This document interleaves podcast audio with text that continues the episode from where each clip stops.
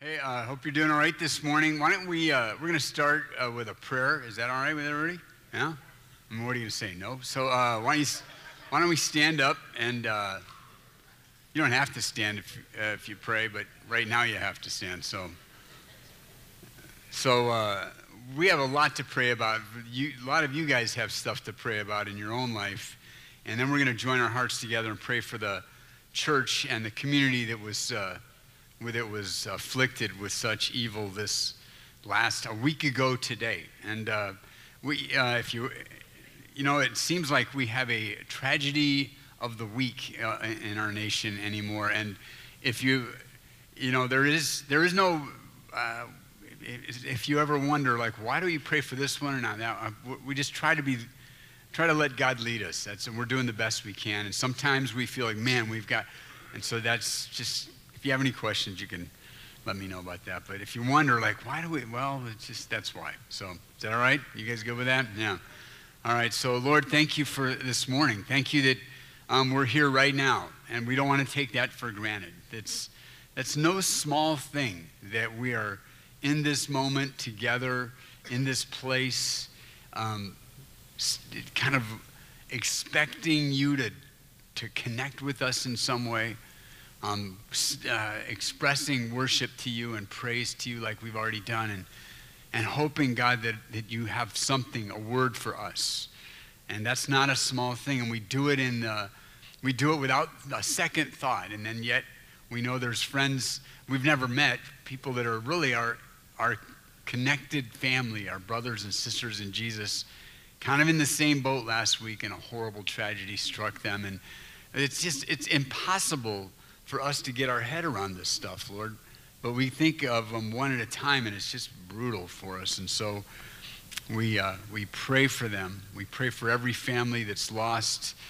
Uh, all the, uh, tw- I think it's 26 of them, uh, and then that church itself. And uh, Lord, I thank you that uh, their, their, their church denomination is helping them and covering all the costs of their all the expenses and um, taking such good care of them. Thank you for the faith we've heard expressed um, by uh, those in that church. Nothing but faith and hope, and uh, it's a beautiful thing in the midst of this ugliness, Lord. And so we, uh, we pray your presence on them. And then, God, uh, and your shalom. Shalom to them in the name of Jesus.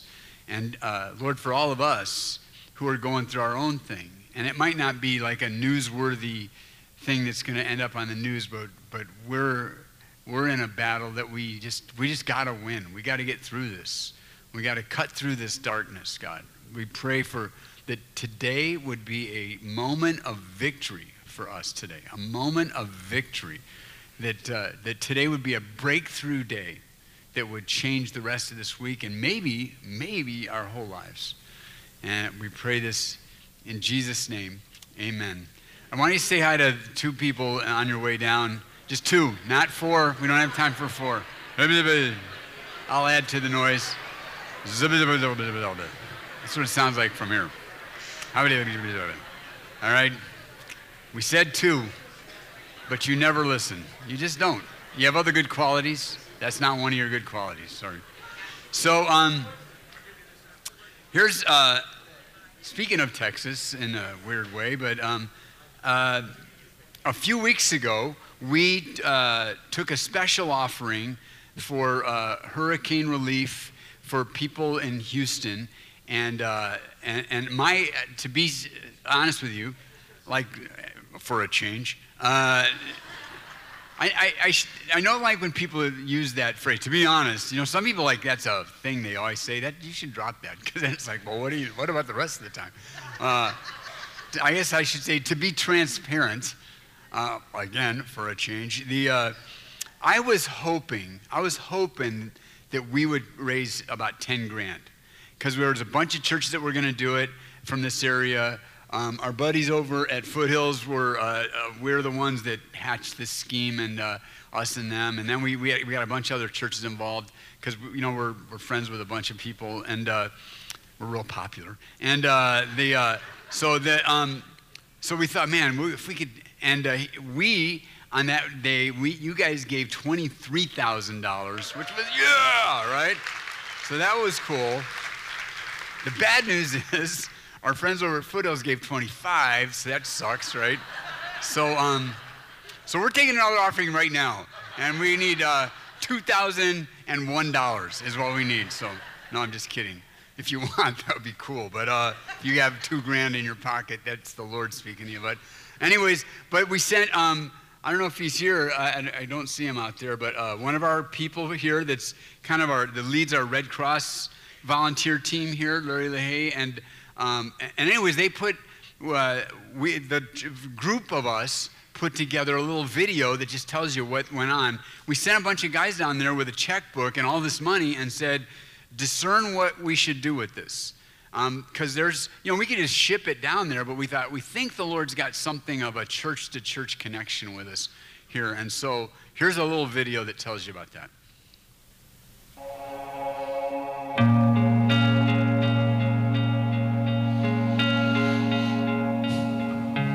About a month ago, eight churches took offerings or gave donations to help our Christian brothers and sisters in Houston who were affected by the hurricane. And together we came up with about 70,000. And these eight churches sent down five representatives. Four of them are sitting with me here. The first is Larry LaHaye from Journey, Pastor uh, Bruce Greco from Summit Church, and Don Kuhn from here at Foothills, and Garrett Masters from Foothills. Uh, what did you expect? And then what did you see? You, you, you, everybody has expectations, but you know, what were your expectations going and was uh, when you got there was it different? I would say that I really didn't know what to expect. Uh, the devastation that, go, that goes into these churches and the homes, I never realized that there was that much. That's um, that's what surprised me. I, I think I, if any expectations I had was that churches would be devastated. What I learned was that the love of some of these pastors in these churches was so dedicated to the community that they became food distribution centers. They worked at their church, but the, the community was more important. But they sacrificed their own homes yes. to help the community. And I did not expect that at all. Oh my gosh, some of these pastors' homes were just awful. Devastating. They were awful. And they needed help as well as the churches. I, I was just uh, thrilled by the sense of God is faithful through all this. And we heard great stories about how the churches were really touching new people they'd never had access to before. Communities that maybe before the disaster were closed to them. Now there was relationship being established uh, in those communities. So I was very encouraged that just, just the, the sense of hope and faith that people had. So you guys were there for four days. Just kind of give us an idea of what you did every day. What'd you do? Yeah, so Pastor Jeff um, I, I, don't think we could have done what we did without absolutely not. Yep, that's true. Uh, he did so much legwork before we got down there, and he had highlighted eight churches that he thought were the most needy. Eight churches. Eight churches. So he gave that list to us. That was Monday afternoon. From there, we went to I think it was three churches that night. Mm-hmm. We started right away. What did some of these churches look like that you went to visit, and uh, what were they doing for their communities? Sure. Well, we, we really had kind of a combination of two different scenarios. One scenario was the churches were just devastated. The other scenario was that the church was fine, but the pastor's home was devastated. So we kind of took, you know, took inventory of what really needed to take place. The, the cool thing is, what we would go into these places, we'd hear the story of the pastor and the church and the people, what they were doing we kind of step outside as a group. Mm-hmm. We pray. Mm-hmm. We just kind of ask what the Lord wants to do, and then all of a sudden we just start talking what we feel, and, and a lot of times, yeah, that's exactly what I was thinking. Mm-hmm. Sometimes yeah. we'd even have the same number in our head. And there was a time where we felt like, you know, this place is okay, that we don't feel led yeah. to necessarily contribute here. We, we feel maybe there's another place. And so it was great to see the unity of the team. To see twofold thing. Uh, one was the devastation down there. Uh, a lot of the water had receded by the time we got down there. There was almost no water. Uh, but you would, like Larry was saying, you drive down the street and you would see these piles of trash. And then you'd go into one of these houses and you'd realize that's not trash, that's somebody's belongings. That's everything that they own, and it's thrown out onto the street. And you see these people that are left with nothing. And um, there was a realization of how much loss there was there. But then at the same time, like Pastor Bruce was saying, the unity that was there. There was uh, churches coming together. There was communities coming together. There was people coming together. And then that we could come down with the gifts that you guys gave and help these churches out and pray for the pastors. Uh, they knew that there was pastors and, and people that were helping them from California. And that uh, changed their perspective, you know, and created a whole nother sense of, of unity in the body. And that was something that was a, a big eye opener for me, and, and I'm honored to be a part of. Yay! Yay! That's cool, right? Is that fun or what? And I, lo- I love this scene where they're pray, they're handing the check to that guy and then praying over him, and you know that was you doing that, right?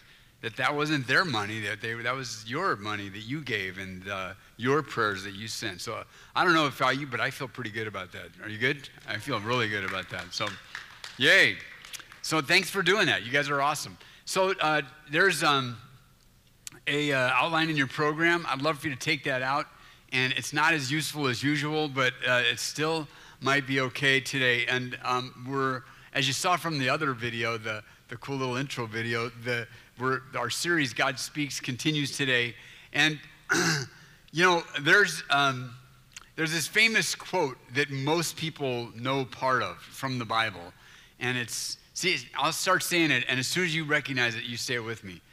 Man does not live by right? That's famous, right? It's a very famous quote. It was. I remember as a kid, it was on a commercial for I forget for something, but uh, uh, you know, um, some product. Man does not live by bread alone. But the part that that most people don't know is the second part, which is the main point of the verse.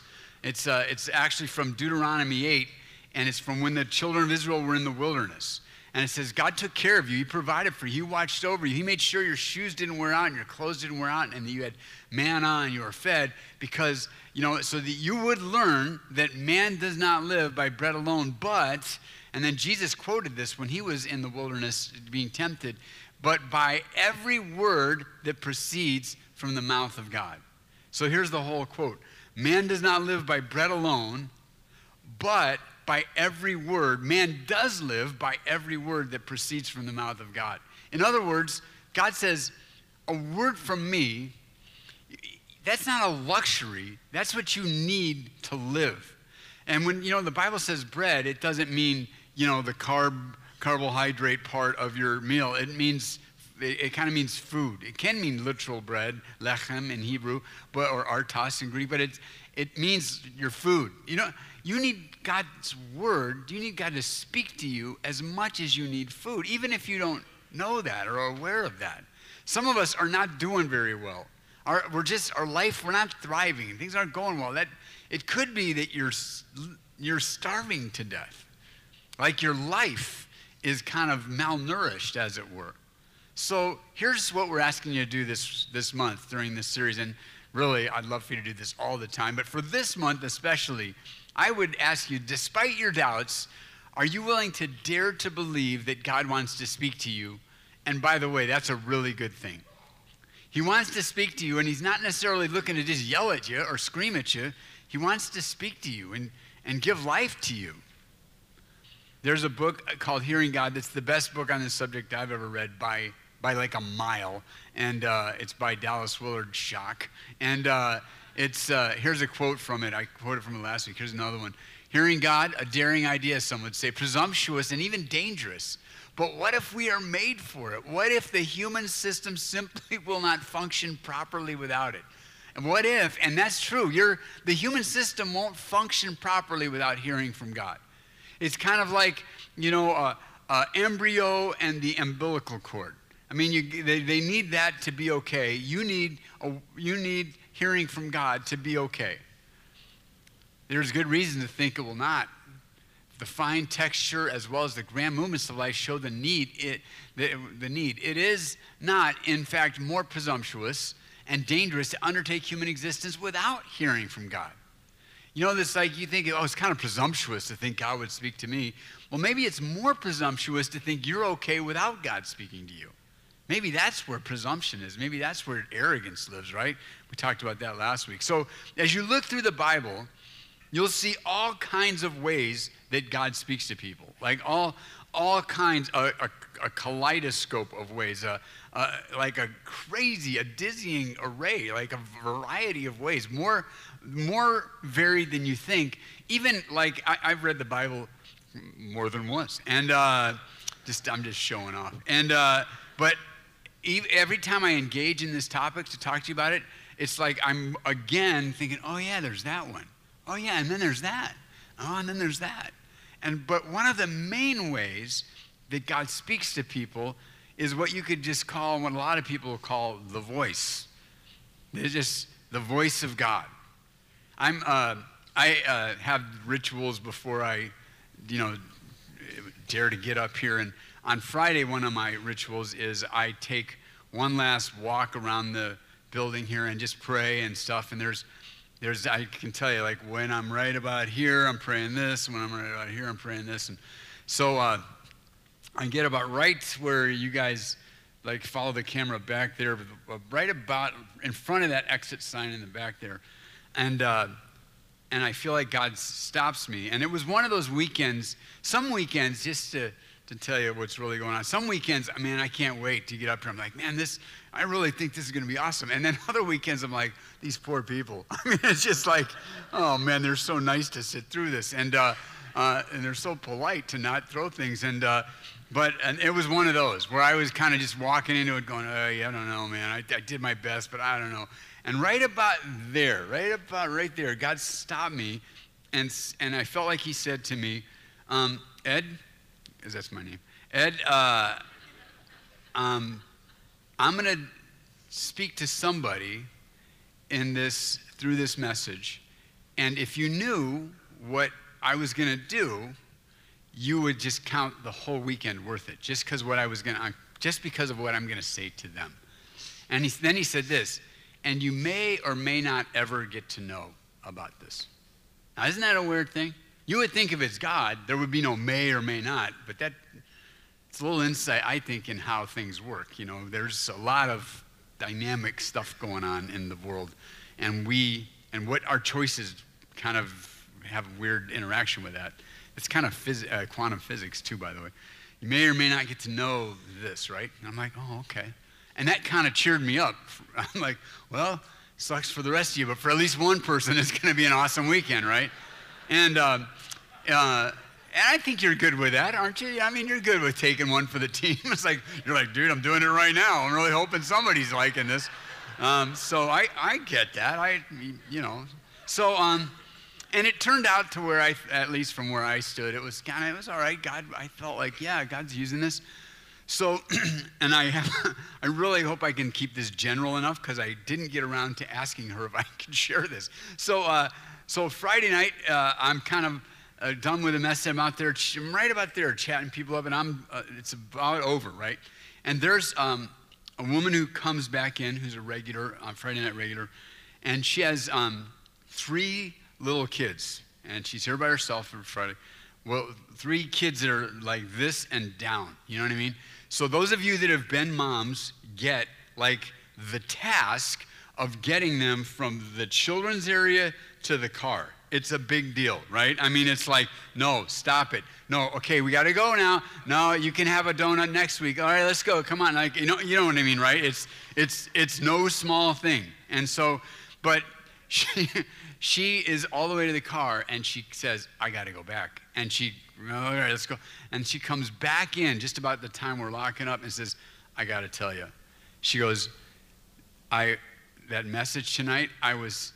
with a friend right before this, and we were talking about something that was really deeply painful for us and tough thing and stuff. And there's several things that were said that were exactly what we were talking about. And I felt like those were they were answers to our our questions we were in.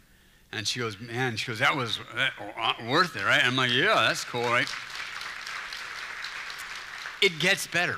So uh, I said, I, so I told her my story, and I said, "You're the one. You're the one." You know, and uh, and I and I said, just about when I was over there, and I pointed over there, I, I and then I told her what I said, and she goes, "That's so freaky," because usually I sit, and she does. Usually I sit right over here, but for some strange reason, I was sitting right over there that night. You know, isn't that crazy?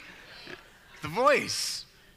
God speaks to the voice. Here's a classic passage on the voice. It's about a guy named Eliyahu or uh, Elijah, and uh, his. I, I, would love to be getting into the whole story that got us here. It's, uh, you should go read it. It's a, it's a classic story. And so uh, Elijah is not in a good place emotionally, and he's ended up just, he's, I got to get out of here. And he's all the way down in the Sinai Peninsula. Then and now, not much of anybody or anything is down there. And he's like, peace out, boom, I'm out of here. And he's all the way down there uh, and just, um, just shot emotionally. So God directs him to the cave, it says in the text, the, the place where Moses stood and got the Ten Commandments. And, it's, and God's going to meet this guy there.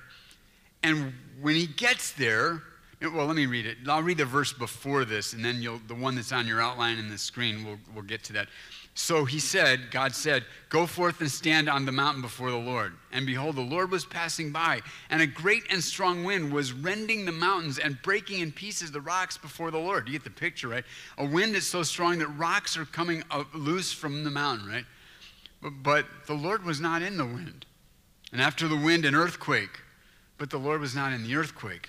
And here's the verse that's on your outline. And after the earthquake, fire. But the Lord was not in the fire. And after the fire, a still small voice. And that's when Elijah goes and takes his mantle and wraps it around his face and walks out, and the Lord speaks to him at that point. And this is instructive, right? God, God speaking all this spectacular stuff but where the word of the Lord was for him, where the thing that was going to help him was in the still small voice. If you have your own Bible there, there's, there's a bunch of different ways to translate it. It's kind of just, um, it doesn't work in English. I'll tell you about it in a second. Here's, see, we're, I am, you are, we're attracted to, and we kind of want the spectacular. Like we want to, we want God to speak to us in a way that's like, boom, you know, he wanted him to boom from the sky, you know, like, Ed, Ed, Ed, Ed. we like a little reverb, if that's all right, not too much to ask, you know, and kind of one of those things where you just like, ugh. I don't want to have to doubt if this is you, God. And Elijah is no stranger to, to like crazy miracles. Just before this, on Mount Carmel, he'd seen fire come down from heaven and consume like this offering thing. And I mean, so this is, it's not like he doesn't know what that's like. But where did God meet him? In the whisper, in the voice. Look, look at the text a little bit. Let's examine it. See the part that says still small voice? Um, circle that phrase on your outline. And uh, I wrote it out for you and typed it out for you in the Hebrew. And then there's the translator in English. And Hebrew goes the opposite way of English. You know that, right? So the, the word on the right is the word kol. Say kol. You guys want to do this or not? You don't, you don't have to say it if you don't want. All right. The next word, see, do you see how there's three words there? Kol, damama. And see, you're, you're losing it here. So, um, and then the final word is daka. And it's written there, right? Kol dama. And it's like literally the first word is voice. And after the fire, a voice. Now, Hebrew doesn't have like uh, uh, indefinite articles like a and an, so you have to supply those. So there's, there's a fire, a kol, a, a voice, and then the next word, small, or it's really a whisper. The next word is a voice, a whisper. And then the third word, the one on the left in Hebrew or the right, the daka, that's the word for, it's an adjective in which modifies a noun, right? It's thin or fine. Kol damama daka. And after the fire, a voice, a whisper, thin, fine. You get the point? This, That's, that's what he's trying to convey to you.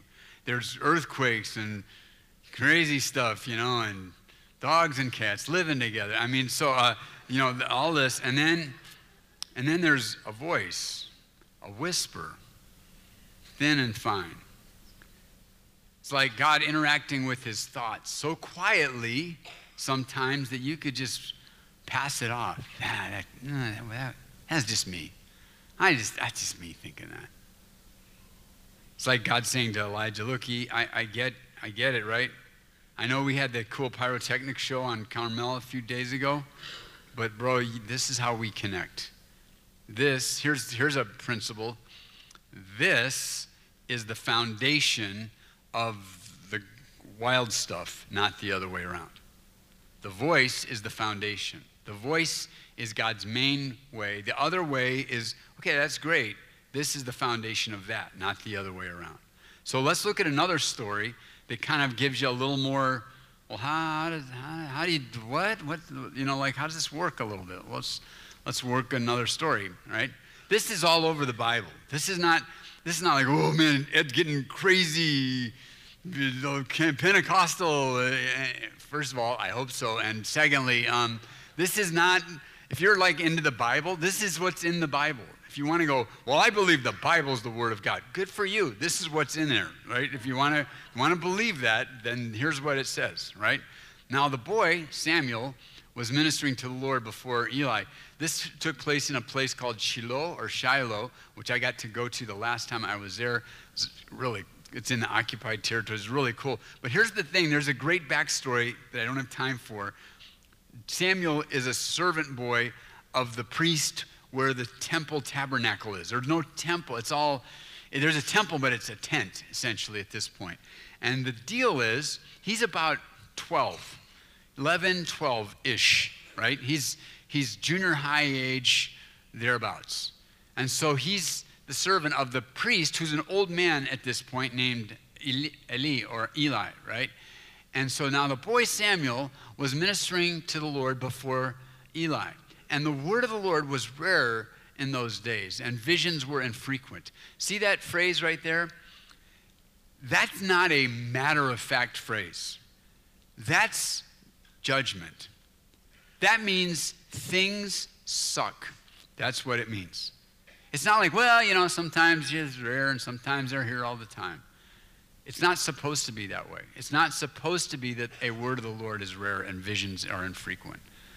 But they, especially Eli and his family, had turned away from God, and his kids were. It's a, read the backstory, it's really interesting. So, but that's not our main point. Verse 2.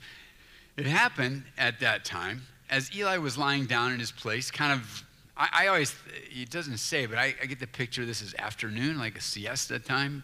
It happened at time that Eli was lying down in his place. Now his eyesight had begun to grow dim and he couldn't see well and the lamp of God had not yet gone out. That means he's not dead yet, and he can still see a little bit.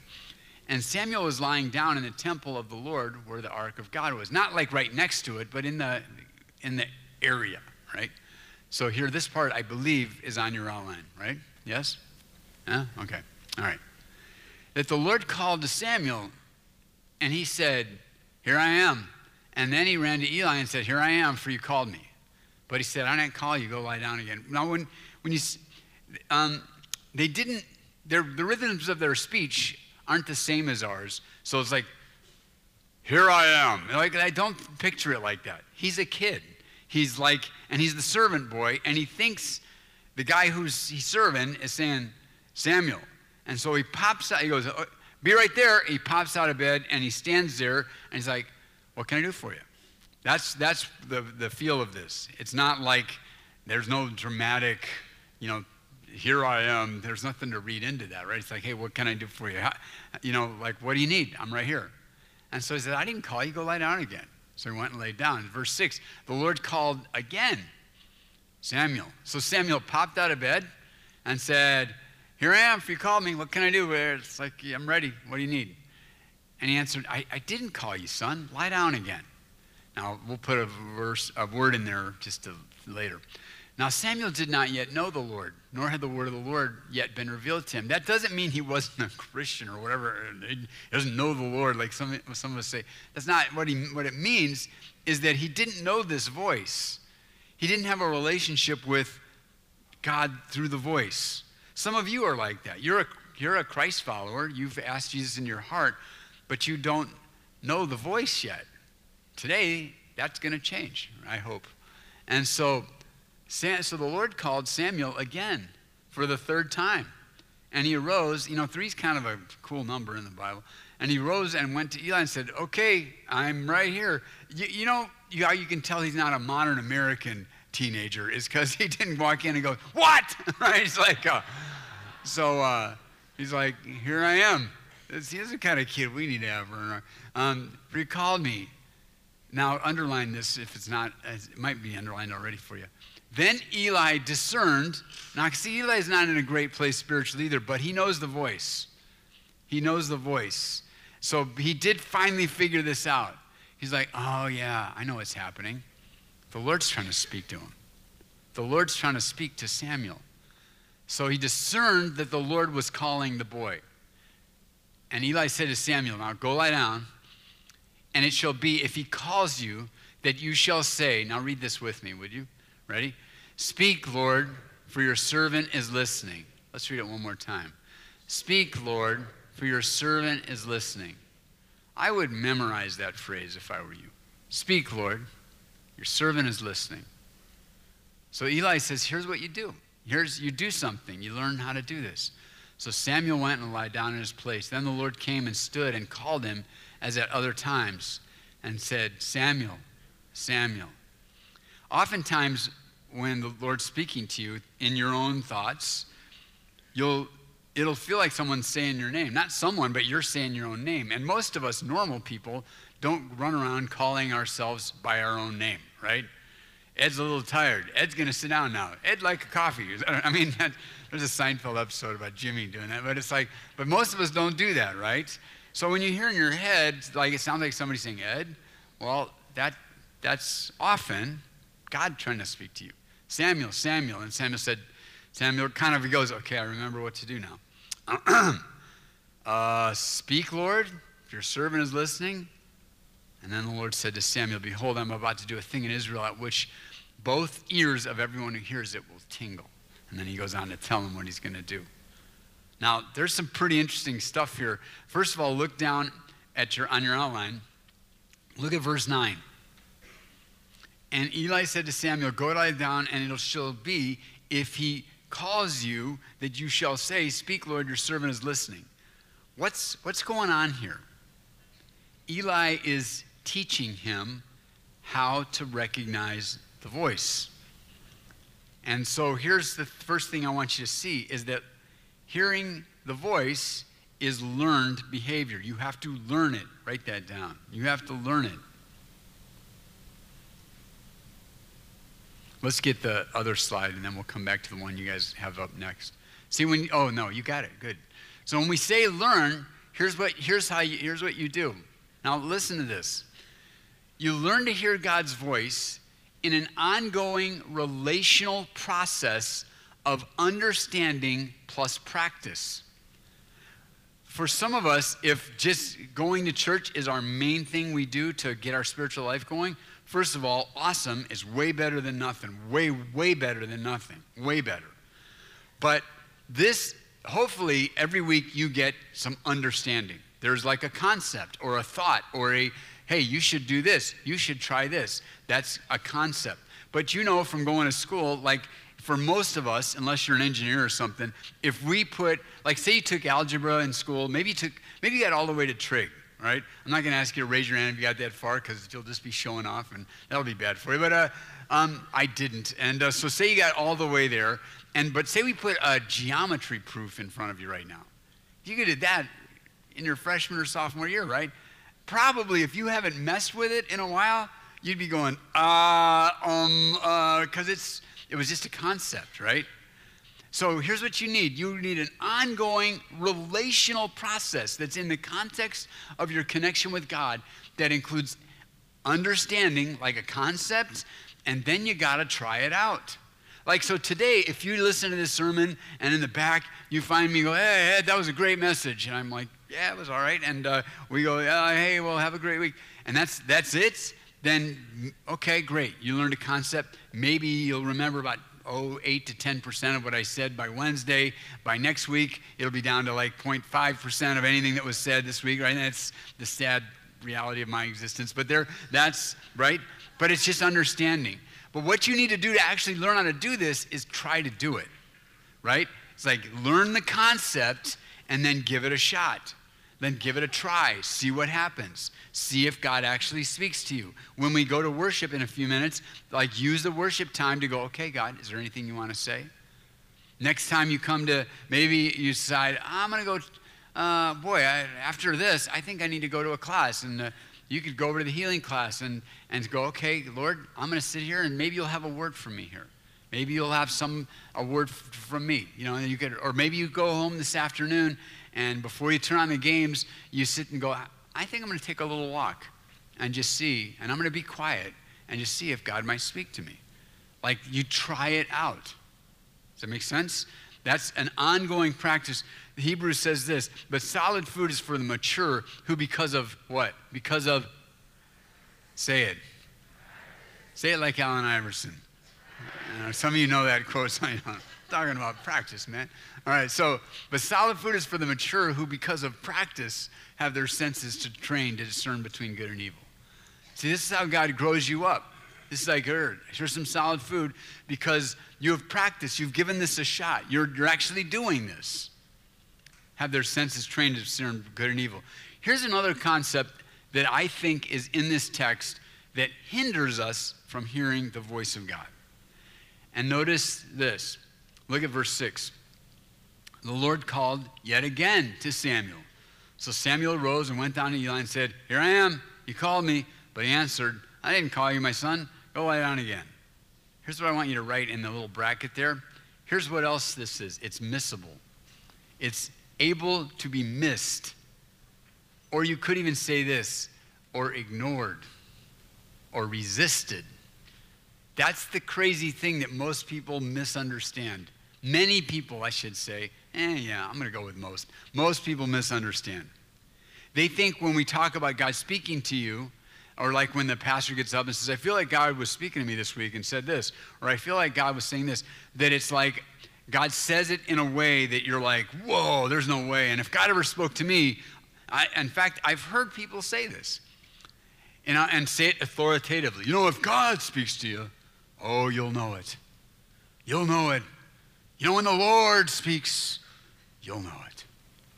I'm like, that sounds good. I even understand your logic. It's just not in the Bible. I mean, does that sound in this text like it was unmissable? If Eli had never picked up on this, what would have happened? We don't know, but the implication is that God would have found someone else to say this to. And Samuel never would have learned and discerned. Samuel became a great prophet, but it started with him learning to recognize God's voice in his life. Now you think, why would God be like this? Why wouldn't God just, if he's got something to say, just spit it out and say it? Well, God has this general policy of not bowling people over. You know what I'm saying? God, God is in this world in such a way that if you want Him, you can easily find Him. Once you start seeking God, you see Him everywhere. Am I right? Some of you are kind of new at this. Am I right about that? Like you're kind of new, but like there was a, a couple of years ago, you were like, man, I, I don't know where God is. And now you can't miss Him. It's like He's sticking Himself in all over your life, right?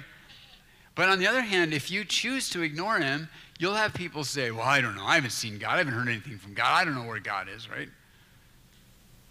Here's the deal God doesn't force people into relationship. And keep this in mind, too. The end game for God with us, listen, God's speaking to us, the end game is relationship. God's end game in speaking to you is not to get you to do stuff. Really? You think God needs you to do stuff? You know, I really need some help. You know, I'm, I'm like, you know, I got nobody to do this. I'm doing it by myself. I'm sick of doing it by myself. He, that's not his end game. He could, God doesn't need us to do stuff. I mean, sometimes he does ask us to do stuff. Yeah, okay, fine. But that's not the end game. The end game is relationship. So, how do you do this? How do you learn to listen? Now, here's where I screwed the outline up on Friday, and I think it flows better this way. So, flip it back over, and the part that we skipped over, this is the starting point of learning to listen. Here's where you start. Is you get to know God by getting to know God's voice in interactive reading of his word, which is the Bible. That's where you start. If you go, okay, I'd like to learn to hear God's voice. Well, then here's what you do. You start by by getting connected with the Bible cuz there you know for sure that that's God speaking to you. You've never opened a Bible where there wasn't something on that page, in fact, everywhere on that page, where it had something for you. Some places in the Bible are easier to pick that up than others. So, just if you're new at this, I'll just say this start in the New Testament. Start with Jesus. Start in the Gospels. Just start with a New Testament. Just start reading. The first page is going to be a little boring with the genealogy, but you just give it one page and you'll be in. It'll be all good. You got Christmas and all this stuff. But start there, all right? But give it a, you know, if you want to start with the book of Mark, then you can get right into it. But start in the New Testament. If there's another great book on the voice of God, uh, it's not as good as Dallas's, but it's really good. Jack Deere says this Anyone who wants to hear God's voice on a regular basis, now listen, look at that. Hear God's voice on a regular basis. Friends, that's the plan. That's the plan for you, not for just Ed the pastor, but for you to hear God's voice on a regular basis. Well, if you want that, you have to become intimately acquainted with the written word of God. So let me show you a couple little passages here. Well, they're not, well, they are little, I guess, short, if that's what we're talking about. So John says this Beloved, do not believe every spirit, but test the spirits to see whether they are from God, because many false prophets have gone into the world. Now, unfortunately, what John is saying is the world is not a safe place for the gullible. Right? If you're gullible, this is just not a safe place for you. So, what do you do about that? You don't believe every spiritual thing that it says. Not every, not every thought you have. Not everything somebody says. Not everything on TV. I know this is a shock. Not everything on TV that, that claims to be spiritual, that claims to be spirituality, is really from God. Not every person speaking in the name of God is really speaking for God to you. Did you get that? You're going, yeah, I know those crazy other religions and stuff. Yes, and maybe, and okay. Um, but also, not everybody speaking to you in the name of the Christian God is actually speaking a word of God to you. So, how? You're like, dude, so how do you know? Well, let me see. Test the spirits Test the spiritualities out there. Test them. Uh, dokimazo is the Greek word. Hold them up to the light, like it's like a piece of pottery. See if there's a crack in it or if somebody put wax in that crack. That's what the idea is. Because, so what do you do? You, and by this, you know the Spirit of God. Every spirit that confesses Jesus. So the test is a content test. It's all like, what are they actually saying? Well, how would I know that? Well, you've got to get a little bit familiar, maybe a lot familiar with the Bible. And that is, it's okay if you're not, just it might take a little time, but you can get there, right? Let me show you another verse real quick.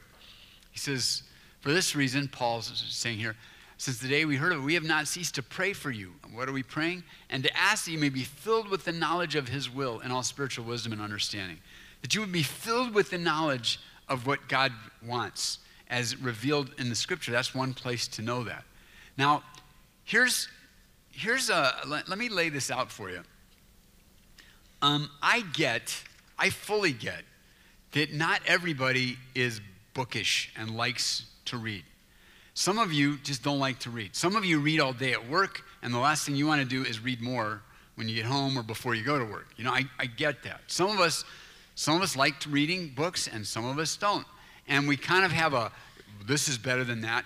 Here's what I'd like to say For the first 1500 years of the Jesus movement, nobody owned books except the monastery and the church. Not because they were like hoarding them, it's because you, had to copy them by hand. They cost an incredible amount of money. For most of the history of this movement that Jesus started, no one owned a Bible. So the idea that the only way you could grow is to sit with your Bible at a coffee shop and underline and read and go, that's, oh man, without this, you're, okay, that is a great, that's kind of what I do. I like that, right? But the idea of if you're not like a person that likes reading and you're like, man, I, I know it, okay, I'll try it again. I've tried this a hundred times. Here's what you do you live in a golden age, my friends, because back then, what did they have to do to be filled with the knowledge of God's will? They had to say it. Okay, they had to listen to it from somebody's boca, right? They had to go to church and listen to people reading the Bible. That was it, because that's where the Bible was. You, my friends, have been given a cell phone by God, right? And uh, you have a, hopefully, it's a smart enough phone that has, that you can put YouVersion on it. It's, it's a miracle. It really is a beautiful thing that there's this app, YouVersion, right? And you put it on there, and guess what? I hate reading. Fine. Put YouVersion on, put, push the guy talking to you. He'll speak in a British accent. It's awesome, right? And you can take a walk and, and listen. You can go to the gym and get in shape and listen. You can just sit down at your house and listen. You can do, you can just sit there and listen. You can do whatever you want. You can drive and don't do that because it's hard to, it's really hard to like pray and drive for me at least because it's hard to pray and curse the other drivers at the same time. Someday I'll multitask like that, but not, not now. So are you getting, are you feeling me? You, you got to figure this out. And, but the thing is, it's interactive. Notice the point interactive reading. Consider what I say, Paul says. For the Lord will give you understanding in everything. Consider, you've got to interact with this. That means you got to go, okay, what is this? God, like before you push play on YouVersion and start listening, go, God, speak to me. Your servant is listening. Speak, Lord. This is your word, and I believe it's your word for me. So speak to me. And then there'll be a phrase in the text Go, you can go to, there's, in fact, there's a class happening right now giving, teaching you spiritual practices on how to hear God's voice. You can join it starting next week. Here's three more, four more things, and I'm going to give them to you quickly, and then we're going to worship and actually try this out. So, number, here's four things. You start, at the, you start there, and then you do these four things. Number one, expect. Expect God to speak to you. This is a truism in life, man. You get what you're looking for. Here's the problem with, uh, like, it, well, it's not a problem. You ask anybody who surfs, and here's what they do they, they see different things at the beach. It kind of ruins the beach for you because you go and you're like, oh, isn't the beach beautiful? Yeah, but that left isn't doing much out there. I mean, it's like you just, you just look different. You know, if you like, right? And who, who surfs out there? Who, who's not right? Am I, am I right? You drive up there, you drive, you can't drive to Orange County without like looking over and seeing what's going on at Trestles. Like, yeah, okay, right? You just can't, right? So you, you find what you're looking for. Expect God to speak to you. Number two, acts. Ask God to simply speak to you. Pray the Samuel prayer. Speak, Lord. Your servant is listening. Number three, evaluate. Like once you think you God spoke to you, here's what I do is I, if I'm anywhere near my laptop, I write it down in my journal. And then the next day I look at it, or maybe even a couple days, and I go, whoa, that really was God. It's much easier to see it after the fact. Next week we'll talk more about that. Skip that little point right there and move to number four. And that's this listen. Just try walking around with Samuel's space creating prayer this week. Listen. So, can I just say this to you? Listen. Listen. Right now, listen. This might, for some of you, this might be your Eli Samuel moment where you go, Whoa, I think that's God speaking to me. It could have been through something that was said from up here. It could be from a lyric to one of the songs. It could be from none of those. And just while there's like the instruments are playing or You know, there's one passage in 2 Kings 3 where it says, And while the instruments played, the word of the Lord came. That's why we do music, by the way, because that's, that's sometimes when the word of the Lord comes. You notice Samuel was told, And if he shall say to you, this isn't in our control. Don't force it. Don't go, oh, man, I got to hear something. Well, no, just expect it, but don't force it. Does that make sense? It's kind of zen, right? So why don't we pray and then we'll, uh, and then I think God might say something to us. Who knows? Why don't you pray this with me? Speak, Lord. Speak, Lord. Your servants are listening. Your servants are listening.